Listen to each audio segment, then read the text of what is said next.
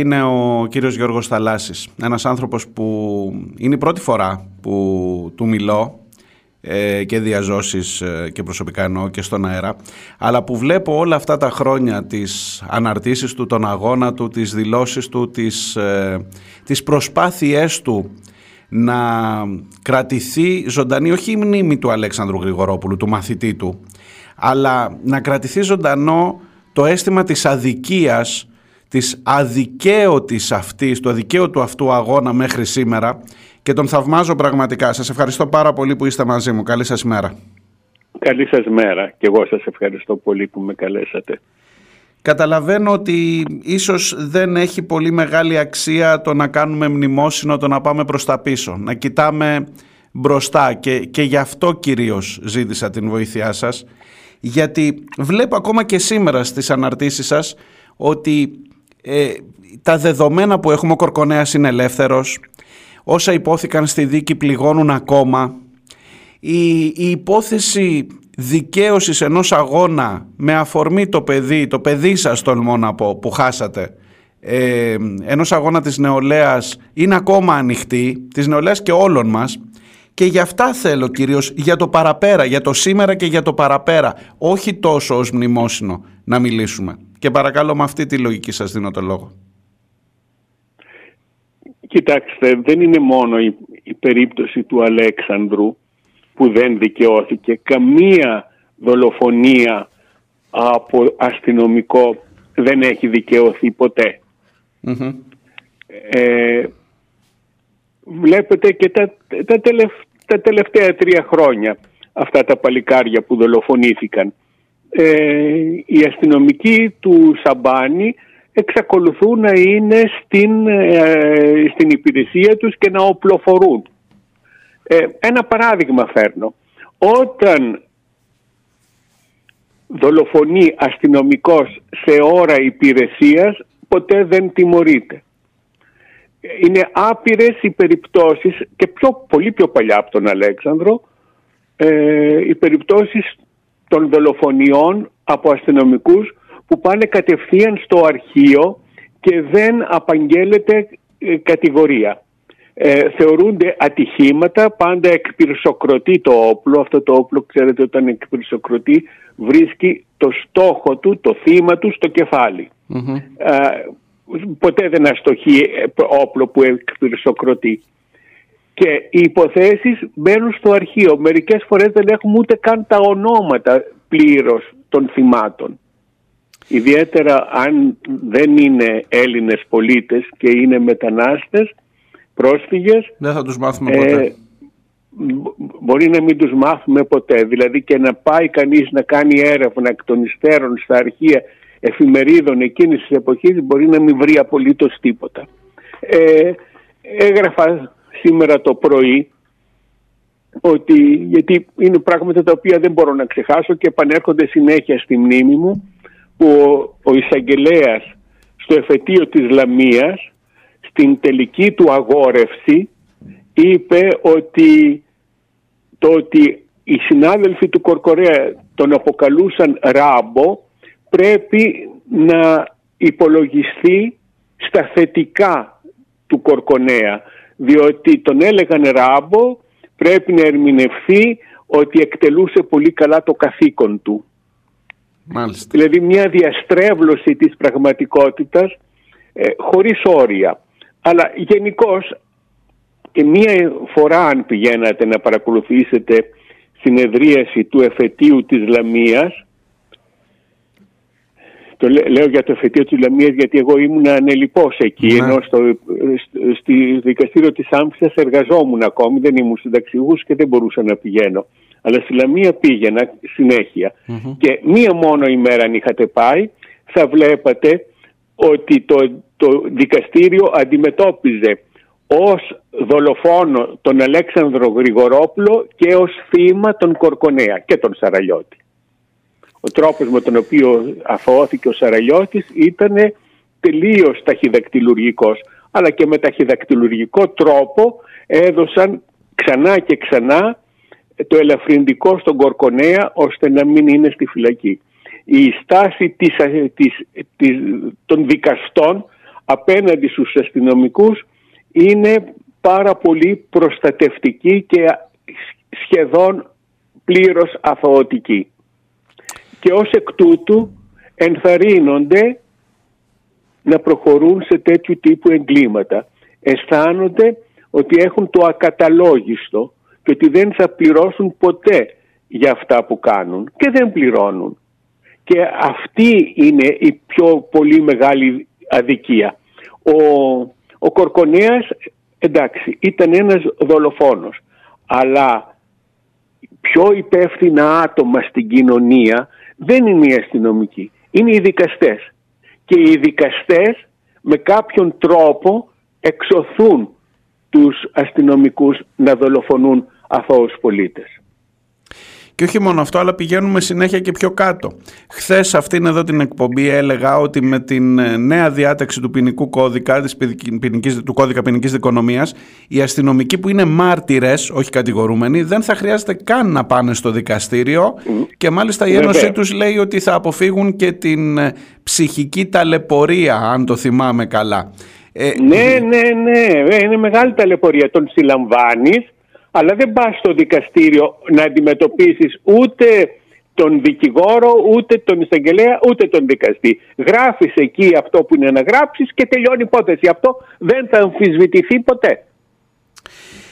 Κύριε Θαλάσση, σε όλη αυτή την πορεία και την εκπαιδευτική σας ε, και την, ε, την, την κοινωνική σας δράση, Πόσο θεωρείτε ότι όλος αυτός ο αγώνας ζήσατε από πολύ κοντά, τα είδατε, τα βλέπατε, ήταν τα παιδιά σας, μετά τον Αλέξανδρο ήταν τα παιδιά σας που βγήκαν στους δρόμους.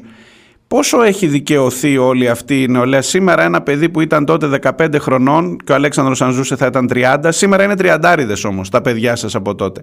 Ε, πού βρίσκονται σήμερα, πού είμαστε σήμερα, πώς αντιλαμβάνεστε το τώρα, το εδώ και το τώρα για να πάμε παρακάτω; Ε, τα παιδιά που αγωνίζονται και που αγωνίστηκαν τότε, αγωνίστηκαν για την δολοφονία του, του Αλέξανδρου, αλλά συνεχίζουν να αγωνίζονται τώρα τα κατοπινά παιδιά τα οποία μπορεί να μην είχαν γεννηθεί ακόμη. Τότε ή να ήταν σε βρεφική νηπιακή ηλικία, εξακολουθούν να συμμετέχουν στις πορείες και να συμπάσχουν με το θέμα αυτό διότι ο Αλέξανδρος πλέον έχει γίνει ένα σύμβολο όλων των παθών της νεολαίας.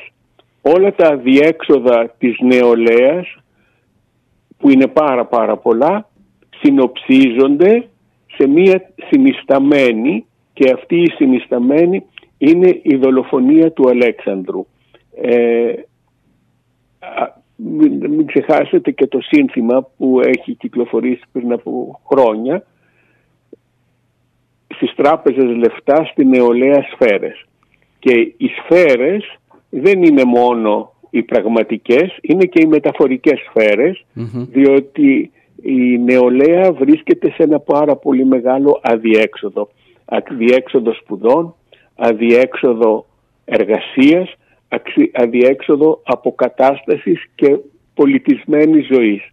Όλα αυτά τα αδιέξοδα οδηγούν τους νέους σε αυτές τις εκδηλώσεις. Δεν, και μπορεί αυτά τα παιδιά που αγωνίζονται σήμερα να μην ξέρουν ακριβώς ποιος ήταν ο Αλέξανδρος Γρηγορόπουλος ή τι έγινε. Ξέρουν ότι ήταν ένα παιδί που δολοφονήθηκε από αστυνομικό. Δεν ξέρουν περισσότερες λεπτομέρειες.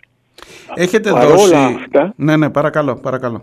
Ναι, παρόλα αυτά συμπάσχουν και συμμετέχουν ενεργά. Έχετε δώσει ναι, εξήγηση για το γιατί, εγώ αναρωτιέμαι πολλές φορές από αυτό το μικρόφωνο, γιατί για τους επόμενους νεκρούς δεν συμβαίνει ότι συνέβη με τον Αλέξανδρο; Γιατί η εξέγερση εκείνη, γιατί ήταν εξέγερση, θυμάμαι και τα λόγια του Μανώλη Γλέζου που λέει ναι αυτό εδώ που ζούμε είναι εξέγερση. Γιατί η εξέγερση εκείνη δεν επαναλαμβάνεται στα επόμενα νεκρά παιδιά από σφαίρες αστυνομικών; Ε, σταδιακά υπήρξε μία μεταστροφή της κοινωνίας. Η κοινωνία έγινε όλο και πιο δεξιά. Και πιο συντηρητικη Τον βλέπετε αυτό τον συντηρητισμό Βεβαίως. παντού. Τον βλέπω, τον βιώνουμε ε, όλοι. Ε, ακριβώς, τον βιώνουμε και εγώ σε αυτό τον συντηρητισμό τα αποδίδω όλα. Ε, πολλά πράγματα ψηφίζονται, περνάνε, γίνονται αποδεκτά χωρίς καμία αντίδραση. Ε, να υπολογίσετε στατιστικά μιλώντας ότι το μεγαλύτερο ποσοστό των νέων, δηλαδή ποσοστό πάνω από 50% της ηλικία των 17 έως 22 ετών, δηλαδή εκεί που είναι οι φοιτητές ναι, και οι, οι πρωτοεργαζόμενοι που αδικούνται, ψηφίζουν δεξιά ή άκρα δεξιά. Δυστυχώς. Αυτή ναι. Πάνω να πει, να πει ότι τα έχει καταφέρει. Ένα σύστημα το έχει καταφέρει αυτό που ήθελε. Αυτό, αυτό καταλαβαίνω εγώ. Πάνω να πει ότι χάσαμε. Πάνω να πει ότι χάσαμε, κύριε καθηγητά; Πάνω να πει ότι ιτηθήκαμε. Πάει να πει, ελπίζω, ότι πάει να πει ότι είναι ένας κύκλος ο οποίος κάποια στιγμή δεν θα αντέξει άλλο και θα αρχίσει να γυρίζει προς την άλλη πλευρά. Η παιδεία είναι τέτοιου τύπου ώστε να οδηγεί τα παιδιά σε τέτοιες καταστάσεις. Ε, είναι γενικότερο το κλίμα, δηλαδή ένα παιδί από πού θα ενημερωθεί αν όχι από την τηλεόραση; Και η τηλεόραση τι θα του πει; Ε, γενικότερα το κλίμα είναι αυτό το, το απαράδεκτο το οποίο επισημάνατε και εσείς και που ελπίζω κάποια στιγμή, γιατί δεν είναι και μόνο ελληνικό, είναι παγκόσμιο, κάποια στιγμή θα αλλάξει και θα αλλάξει προς το συμφέρον όλης της κοινωνίας. Αλλά πρέπει να περιμένουμε. Ξέρω ότι και προσωπικά υποστήκατε συνέπειες και με αυτό θέλω να κλείσω και για τη δουλειά σας στη Σχολή Μωραήτη όταν υποστηρίξατε τον φίλο, τον αδελφικό φίλο του Αλέξανδρου ενώ τον Νίκο Ρωμανό. Ναι. Ξέρω ότι υποστήκατε βία από την αστυνομία όταν πριν από κάποια χρόνια πήγατε να καταθέσετε Στεφάνη, να, κατα... να αφήσετε ένα λουλούδι, εν πάση περιπτώσει, στο μνημείο. Ε, ε, ρόδια ήθελα να αφήσω. Ναι. ναι. Ξέρω ότι, ξέρω ότι έχει, έχει κόστος η παρουσία σας και η συνεχής ε, υπόμνηση έστω με όσες δυνάμεις έχετε ε, της υπόθεσης αυτής και όλων αυτών για τα οποία συζητάμε. Ναι, ένα πράγμα θέλω μόνο να σας πω το οποίο νομίζω όλα όσα είπαμε προηγουμένως. Όταν εγώ υποστήριζα τον αγώνα του Νίκου Ρωμανού το δικαίωμά τους στη μόρφωση να παίρνει δηλαδή άδεια από τη φυλακή και να πηγαίνει ε, στο πανεπιστήμιο. Πάρα πολλές μητέρες του σχολείου αντέταξαν ως επιχείρημα αναντίον μου και εναντίον αυτής της υποστήριξης που είχα δώσει ότι βγαίνοντας από τη φυλακή για να πάει στο πανεπιστήμιο ο Νίκος Ρωμανός θα περάσει από το μολ όπου πηγαίνουν τα παιδιά τους τα Σαββατοκύριακα και θα βάλει βόμβα για να σκοτώσει τα παιδιά τους. Ε, ο Νίκος Ρωμανός είναι το πιο ευγενικό και ευαίσθητο πρόσωπο που έχω γνωρίσει. Το πιο άκακο πλάσμα που δεν έχει καμία σχέση με την, όχι με δολοφονίες, αλλά για οποιαδήποτε άσχημη ενέργεια απέναντι σε ανθρώπους και ιδιαίτερα απέναντι σε παιδιά. Και όμως η αντίδρασή τους και τα επιχειρήματά τους ήταν αυτά. Αυτό ακριβώς δείχνει την μεταστροφή της κοινωνίας. Μιας κοινωνίας που όταν εγώ είχα αρχικά καταθέσει στο δικαστήριο και η σχολική κοινωνία αλλά και γενικότερα με, είχαν συμπαρασταθεί σε μένα. Ναι.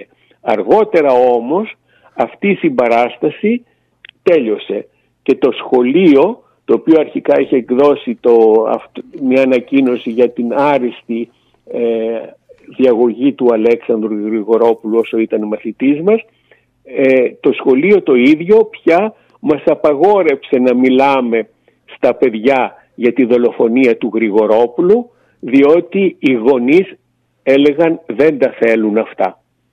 Είναι αυτό το οποίο σας έλεγα που άρχισε σταδιακά να συμβαίνει κυρίως μετά το 2012 που συμπορεύτηκε δηλαδή με την οικονομική κρίση η, η, η στροφή της κοινωνίας προς τα δεξιά και προς την άκρα δεξιά. Το πολιτικό σύστημα τίμησε, λέτε, και μιλώ, βάζω όλους μέσα, δεν, δεν βάζω φυσικά την ακροδεξιά, αλλά το κέντρο, η αριστερά, τίμησε, λέτε, τη, το, την παρακαταθήκη, όχι του Αλέξανδρου Γρηγορόπουλου, του, του αγώνα των παιδιών εκείνης της περίοδου και με αυτό θέλω να κλείσουμε τη δική σας εκτίμηση. Μερικός. Μερικός. Ε, από λίγους. Όχι από, από τους περισσότερους οι, οι περισσότεροι τηρούν μια επαμφωτερίζουσα στάση ανάλογα με το πώς είναι οι καταστάσεις. Ε, προσωπικά θα ήθελα πολύ περισσότερα και πολύ μεγαλύτερη συμπαράσταση. Ε, να πω ένα τελευταίο. Βεβαίως. Επειδή έχω πει για τις δολοφονίες από αστυνομικούς. Έχω επανειλημμένος με κάθε ευκαιρία ζητήσει και με άρθρο μου στην Αυγή να δοθεί από έναν δήμαρχο ένας ελάχιστος χώρος δύο τετραγωνικών μέτρων για να κατασκευάσουμε ένα μνημείο για τα θύματα της αστυνομίας, για τις δολοφονίες της αστυνομίας. Ναι. Κανείς δεν συμπαραστάθηκε σε αυτό το αίτημα που διατύπωσα και βεβαίως κανένας δήμαρχος δεν προσφέρθηκε να δώσει αυτά τα δύο τετραγωνικά. Το, το μνημείο θα γινόταν χωρίς οικονομική επιβάρυνση του Δήμου ή άλλου φορέα. Και υπάρχουν έτοιμα και τα σχέδια τα αρχιτεκτονικά. Ένα μνημείο το οποίο θα έγραφε όσα μπορούμε ονόματα να ανακαλύψουμε δολοφονημένων ανθρώπων από την αστυνομία. Ενώ αντίστοιχα ε, μνημεία για τα θύματα της αστυνομίας, για τους αστυνομικούς δηλαδή που εχουν ε, σκοτωθεί είτε σε υπηρεσία είτε στον πόλεμο τον έναν και τον άλλον για αυτά τα θύματα, τους αστυνομικούς θύματα υπάρχουν σε όλες τις πόλεις μνημεία. Μάλιστα. Ενώ για τα, για τα θύματα της αστυνομίας, για του, της αστυνομικής βίας δεν υπάρχει θέμα. Δεν υπάρχει κανένας. Και δεν δέχτηκε κανένας. Και δεν δέχτηκε κανένας. Κανείς δεν δέχτηκε και, τα, και, και θέλουν τα ονόματα όλων αυτών όσα ξέρουμε να ξεχαστούν. Αυτό δείχνει νομίζω ποια είναι η εξέλιξη των πραγμάτων της κοινωνίας και των πολιτι... του πολιτικού συστήματος. Κύριε Θαλάσση, σας ευχαριστώ πάρα πολύ. Ε, σας, σας ζητώ και νομίζω εκφράζω πολλούς περισσότερους από μένα. Σας ζητώ να συνεχίσετε τον αγώνα αυτό που κάνετε και για τη δικαίωση της μνήμης του Αλέξανδρου Γρηγορόπουλου αλλά κυρίως για τη δικαίωση του αγώνα των παιδιών και εκείνων των παιδιών και των σημερινών των δικών μας που ελπίζω να συναντήσουν στη ζωή τους δασκάλους σαν και εσάς. Σας ευχαριστώ και πάλι. Εγώ μόνο το καθήκον μου έχω κάνει, τίποτα παραπάνω. Τίποτα παραπάνω. Σας ευχαριστώ. Ευχαριστώ πάρα πολύ. Καλημέρα.